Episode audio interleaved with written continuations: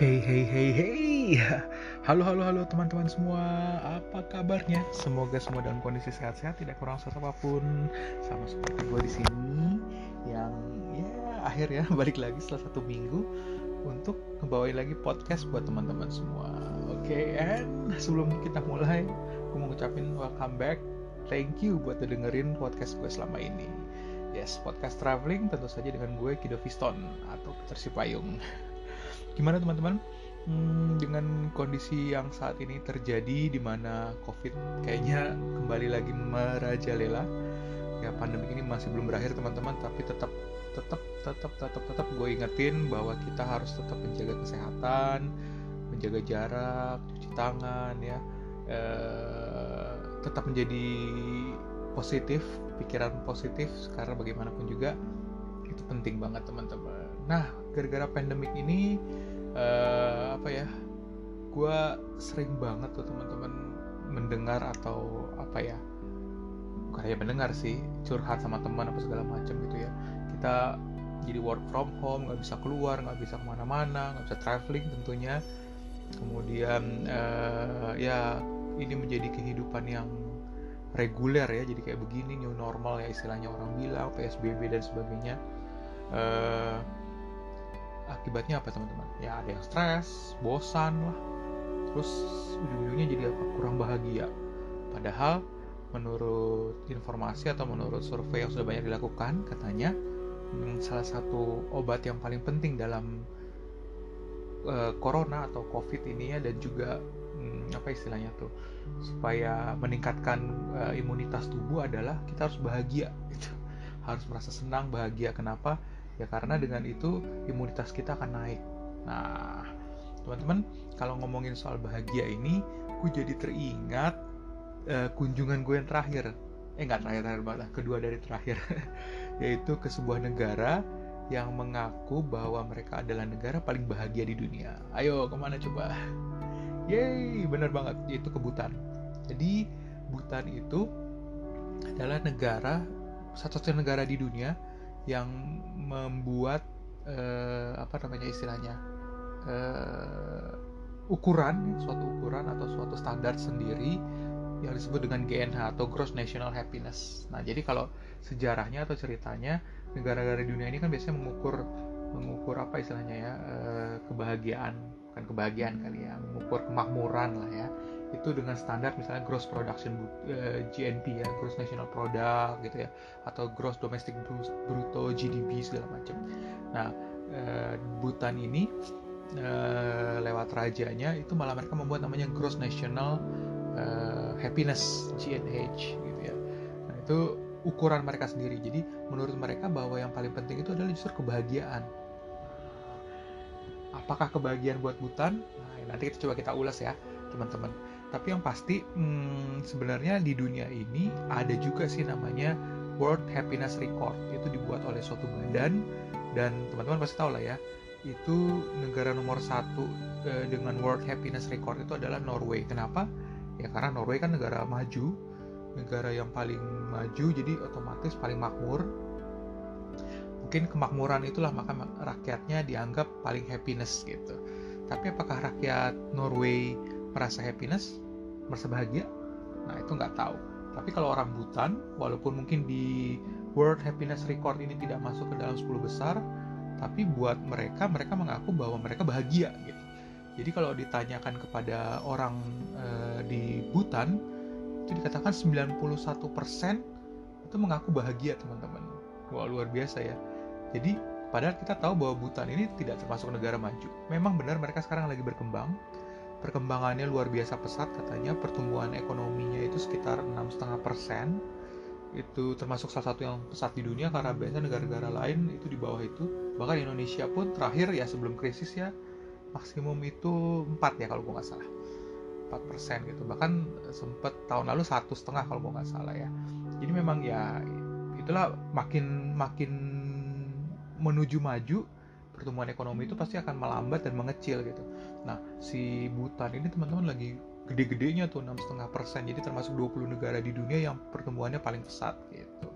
Nah, kemudian eh, ya tapi bagaimanapun mereka belum bisa disebut, disebut maju. sebut berkembang hmm, apakah berkembang Oke jadi teman-teman gue kemarin punya kesempatan ini Desember Januari gue pergi ke Butan ya kalau dibilang e, sebenarnya kalau ngeliat dari infrastruktur dan sebagainya bisa dibilang ya mereka ini masih terbelakang gitu ya. Tapi buat gue e, ya itu gue menemukan gue tanyain memang mereka semua tuh rata-rata mengaku bahagia gitu ya. Dan e, itu adalah luar biasa banget buat gue gitu ya. Gue makanya ini mau coba gue ambil kemudian nanti kita lihat. Siapa tahu ini bisa mengubah mindset kita teman-teman dalam kondisi pandemi ini sehingga kita menjadi bahagia oke sebelum kita melangkah ke bahagia-bahagianya si Butan ini mungkin gue mau jelasin sedikit Butan ini adalah ya, suatu negara ya. Dia termasuk kawasan Asia Selatan terletak di pegunungan Himalaya. Sebenarnya dikelilingi nama negara India sama Cina ya dikelilinginnya. Jadi Cina di utara kemudian India di sebagian selatan barat dan timur. Nah, dia dekat juga dengan eh, Nepal, tapi tidak berbatasan langsung. Kemudian dekat juga dengan Bangladesh, sama juga dekat tapi tidak berbatasan langsung. E, Myanmar juga agak dekat dan juga tidak berbatasan langsung, gitu teman-teman. Jadi itu dia terletak di Asia Selatan di pegunungan. Nah, akibat lokasinya yang terpencil di pegunungan begini, jadi e, Bhutan termasuk salah satu negara yang tidak pernah dijajah di dunia. Yalah, jauh banget, susah. mungkin orang mau mikir dua tiga kali ya zaman dulu kan itu penjajahan sekitar tahun ya 1800 1900-an ya bangsa-bangsa yang lain gitu mungkin Eropa gitu mereka biasa datang lewat kapal laut gitu kan. Bagaimana caranya gitu mau ke e, kapal laut mau ke Butan gitu jauh banget. Satu. Terus kedua pesawat. Pesawat baru diciptakan 1800-an akhir 1900-an awal. Hmm, bandaranya pun sampai saat ini termasuk bandara yang berbahaya ya. Bandara di Nepal ini di Paro. Jadi ya memang sulit buat orang untuk buat bangsa-bangsa Eropa terutama untuk menjajah uh, Butan ini gitu teman-teman. Jadi memang ya mereka punya sesuatu yang unik lah ya. Kemudian seperti yang udah gue sebutkan tadi uh, secara infrastruktur agak kurang berkembang. Maksudnya ya kalau kita berharap mendapatkan gedung-gedung yang tinggi nggak ada teman-teman. Mereka nggak ada. Jadi mereka semua uh, membuat seragam gitu. Jadi kayak eh, rumah-rumah dengan ciri khas mereka kemudian termasuk airport jadi teman-teman nggak akan menemukan bangunan modern dengan tinggi kaca-kaca gitu nggak akan gitu ya. Bahkan lampu merah pun nggak ada. Nah yang menarik negara ini memiliki emisi karbon yang positif artinya mereka justru tidak polusi udara yang bersih sehat dan segar kemudian juga banyak hutan tetap terpelihara bahkan katanya hutannya malah nambah dari tahun 60-an ke tahun 2000-an kalau di negara lain berkurang karena ditebangin mereka malah bertambah. Jadi malah semakin banyak hutannya. Kemudian mereka juga yang unik banget teman-teman eh, apa istilahnya ya? Mereka tuh berpakaiannya tuh hampir sama. Jadi pakai pakaian tradisionalnya Butan yaitu yang disebut dengan eh, go untuk cowok ya. Kemudian kalau untuk cewek apa ya? Gue eh itulah pokoknya ya. Aku coba back. Jadi eh, kira. Malah itu dia namanya. Lupa malah sih jadi gue untuk cowok jadi kayak ya kostum gitu lah ya kostum khusus gitu. Kemudian kalau cewek itu kayak kain ya. Mungkin teman-teman bisa lihat lah di itu udah sering banget udah nggak sesuatu yang aneh. Namanya kira. Nah jadi itu mereka semua rata-rata berpakaian seperti itu. Jadi kalau teman-teman ke sana semua orang berpakaian seperti itu ada juga yang berpakaian misalnya kayak jeans kaos tapi itu jarang banget teman-teman. Jadi otomatis kalau dia pekerja karyawan tuh di jam kerja pasti pakai baju itu. Oleh pemerintah diatur seperti itu gitu. Bahkan ya ujung-ujungnya nggak semua nggak hanya pekerja juga mungkin orang-orang lain jadinya uh, berpakaian seperti itu. Kecuali mungkin nanti yang uh, ya mungkin kayak kuli atau apa ya pekerjanya lebih kasar mungkin baru dia berpakaian yang kaos dan uh, apa namanya jeans seperti itu tapi rata-rata pakaiannya semua seperti itu ya diatur kemudian uh, mereka juga uh, bisa dibilang agak tertutup tapi sebenarnya nggak juga karena travel itu memang agak dibatasin. Karena itu untuk melindungi negara melindungi budaya dan juga untuk mendatangkan keuntungan. Jadi jangan sampai uh, kalau travel nggak dibatasin terlalu banyak orang datang nah merusak negaranya juga gitu. Jadi itu luar biasa banget sih. Nanti kita akan bahas juga ke situ teman-teman mengenai uh, traveling atau hmm, kenapa traveling itu dibatasin dan juga cara-cara supaya teman-teman tahu pengen gimana caranya pengen kebutan gitu teman-teman. Nah jadi uh, kita akan coba ngebahas kenapa sih uh, Bhutan ini disebut bahagia gitu. Apa yang membuat mereka menjadi bahagia? Nah yang pertama itu tadi sudah sempat gue sebutin ya itu GNH Gross National Happiness itu adalah ukuran kebahagiaan yang mereka create sendiri. Jadi artinya hmm, buat mereka kenapa mereka bahagia? Ya karena mereka memikirkan bahwa kebahagiaan itu adalah di diri mereka sendiri gitu loh. Diatur oleh mereka gitu loh. Jadi bukan oh gue bahagia karena menurut tadi World Happiness Record jadi harus makmur negaranya harus maju infrastruktur segala macam. Enggak. Buat mereka eh, mereka punya ukuran sendiri bahwa kebahagiaan itu adalah hmm, mereka yang buat mereka yang ukur. Nah, jadi ukuran mereka itu adalah kebahagiaan itu adalah kesehatan fisik, teman-teman, kesehatan mental, kemudian community ya, ke apa istilahnya, kebersamaannya, ke, ke, kebersamaan dalam komunitas masyarakat gitu ya. Kemudian juga kondisi alam.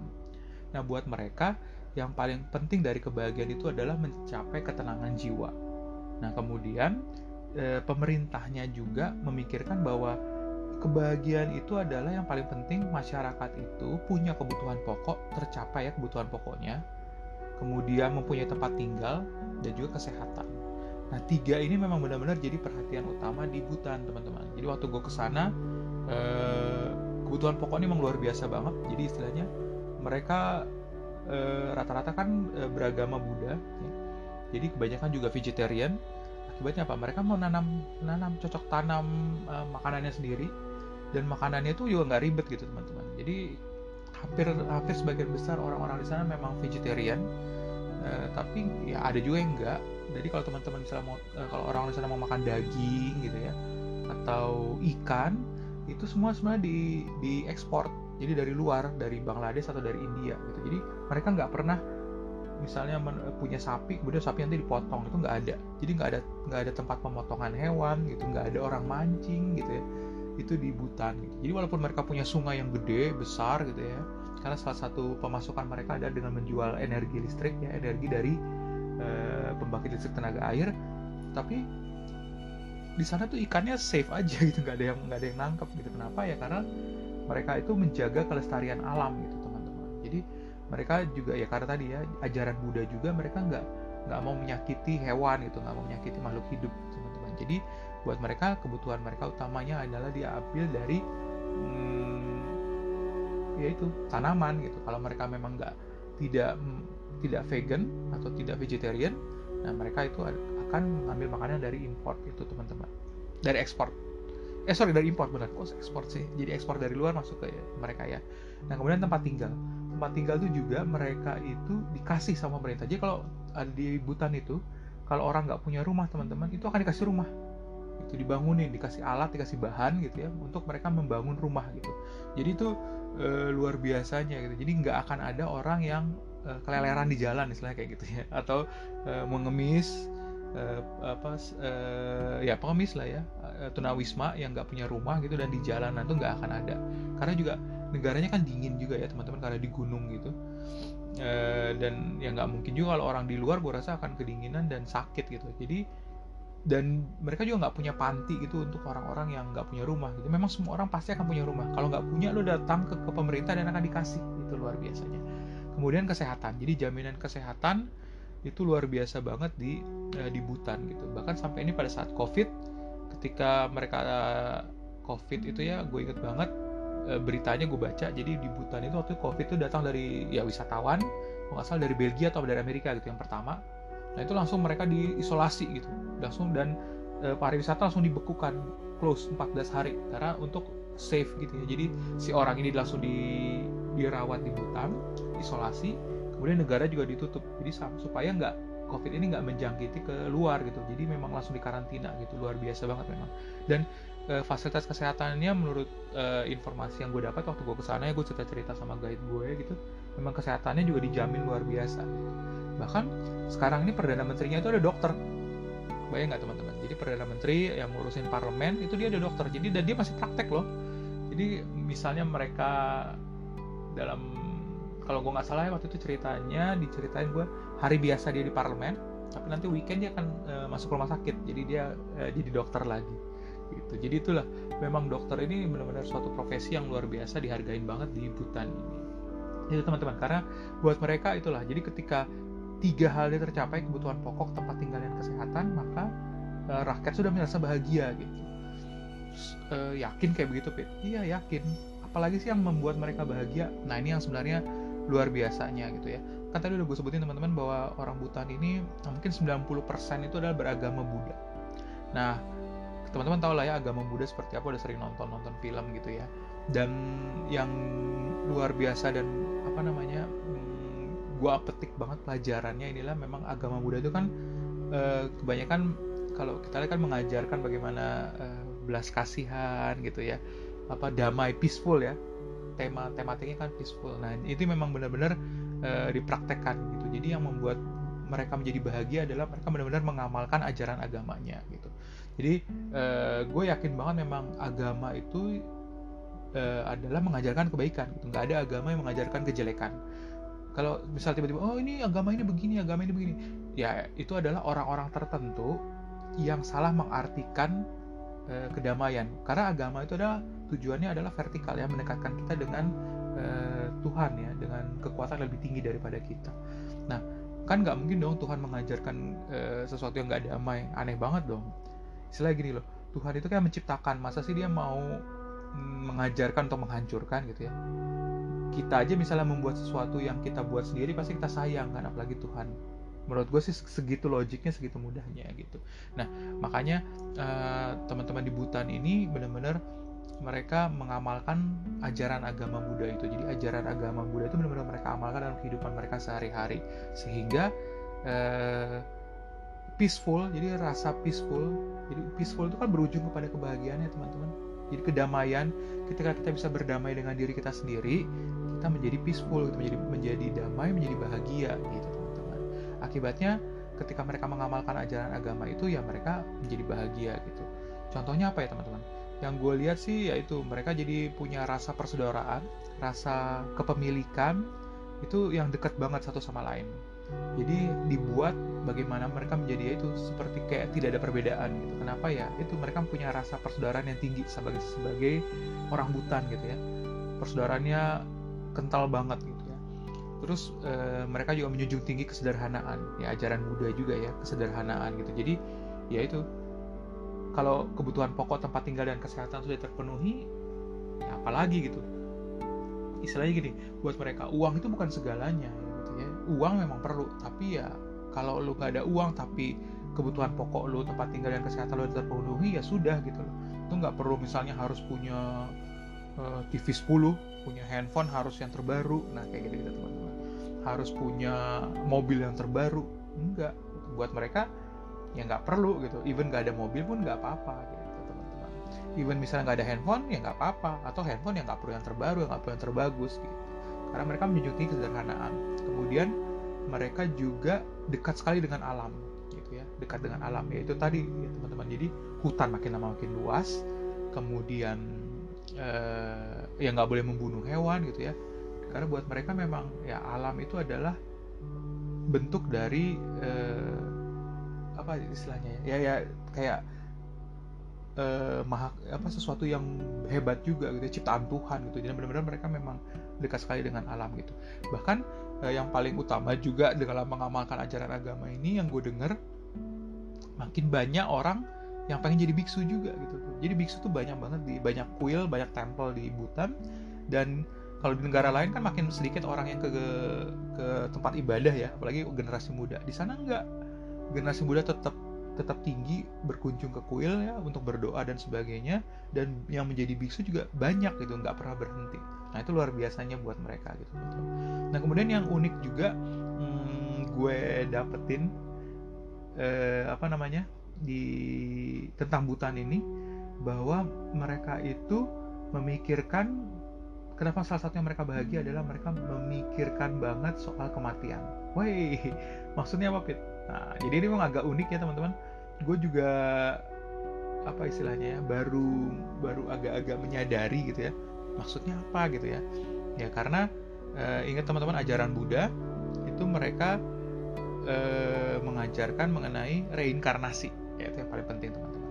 Nah, akibatnya jadi orang-orang di Butan ini mereka itu sangat uh, apa ya ya karena reinkarnasi itu adalah life after death ya. Jadi ha, jadi kehidupan sesudah kehidupan yang sekarang itu kan kalau lo nggak berbuat baik lo nggak akan bereinkarnasi menjadi lebih baik gitu kan ya. Gitu. jadi bisa jadi kalau dulu misalnya sekarang lo manusia mungkin dulu lo adalah uh, hewan yang baik sehingga lo naik tingkat jadi manusia gitu. Nah kalau sekarang jadi manusia jahat nanti mungkin lo next kehidupan ya nggak jadi manusia lagi. Bisa jadi mungkin lo jadi binatang apa gitu keong gitu ya Nah itu yang mereka nggak mau seperti itu. Itu satu hal ya teman-teman. Terus yang kedua, uh, mereka ini juga kenapa memikirkan tentang kematian? Ya karena buat mereka kematian itu adalah bagian dari kehidupan gitu ya. Jadi sesuatu yang alami. Jadi ya karena kematian itu mereka boleh mereka boleh bersedih gitu. Boleh ya pokoknya tidak dihindari. Jadi embrace. Mereka merangkul itu kematian. Mereka tahu bahwa kematian itu adalah bagian dari kehidupan. Nah, akibatnya ya buat mereka kebahagiaan itu penting gitu. Jadi bagaimana uh, kita harus punya peaceful harus punya kebahagiaan di dalam diri sehingga kita bisa ya ketika menghadapi kematiannya kematian diri sendiri atau kematian apa istilahnya keluarga itu tidak menjadi apa istilahnya ya tidak menjadi uh, ya kan ada orang kalau misalnya ini wah langsung jadi berontak gitu ya malah menjadi kasar jadi jahat. Enggak gitu buat mereka. Ya karena mereka merangkul itu ketika sedih ya sedih gitu loh. Ketika uh, kematian itu ada gitu ya itu bukan membuat mereka menjadi itu tadi gitu menjadi sesuatu yang hmm, apa istilahnya ya kan kalau doang gini udah ini misalnya tahu gitu uh, umurnya udah tinggal enam bulan mau berhidup suka-suka. Enggak mereka malah nggak gitu gitu. Jadi mereka tahu ya udah enam bulan berarti ya gue malah harus melakukan kebaikan gitu.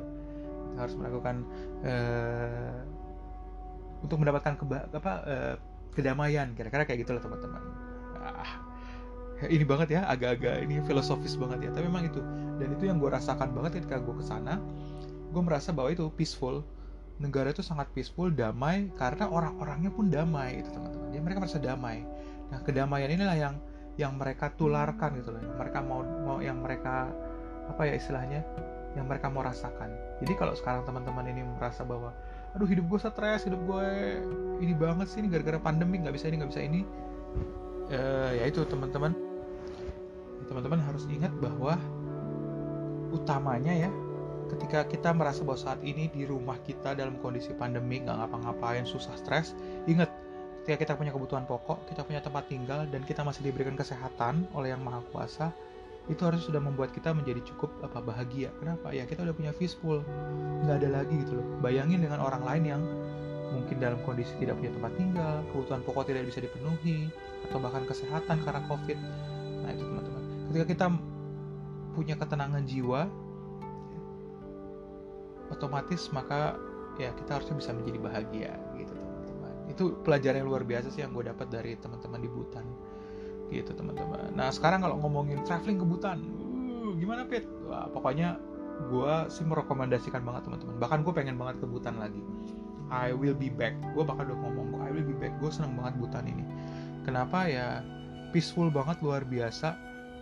Uh, ya gue belum pernah sih merasa traveling yang begitu peaceful ya. Ya pernah sih maksudnya tapi Butan ini salah satu mungkin yang paling peaceful yang pernah gue datangin gitu teman nyaman banget. Gue merasa kayak nyaman feel comfort banget ya. Tapi ya itu tadi gitu teman-teman.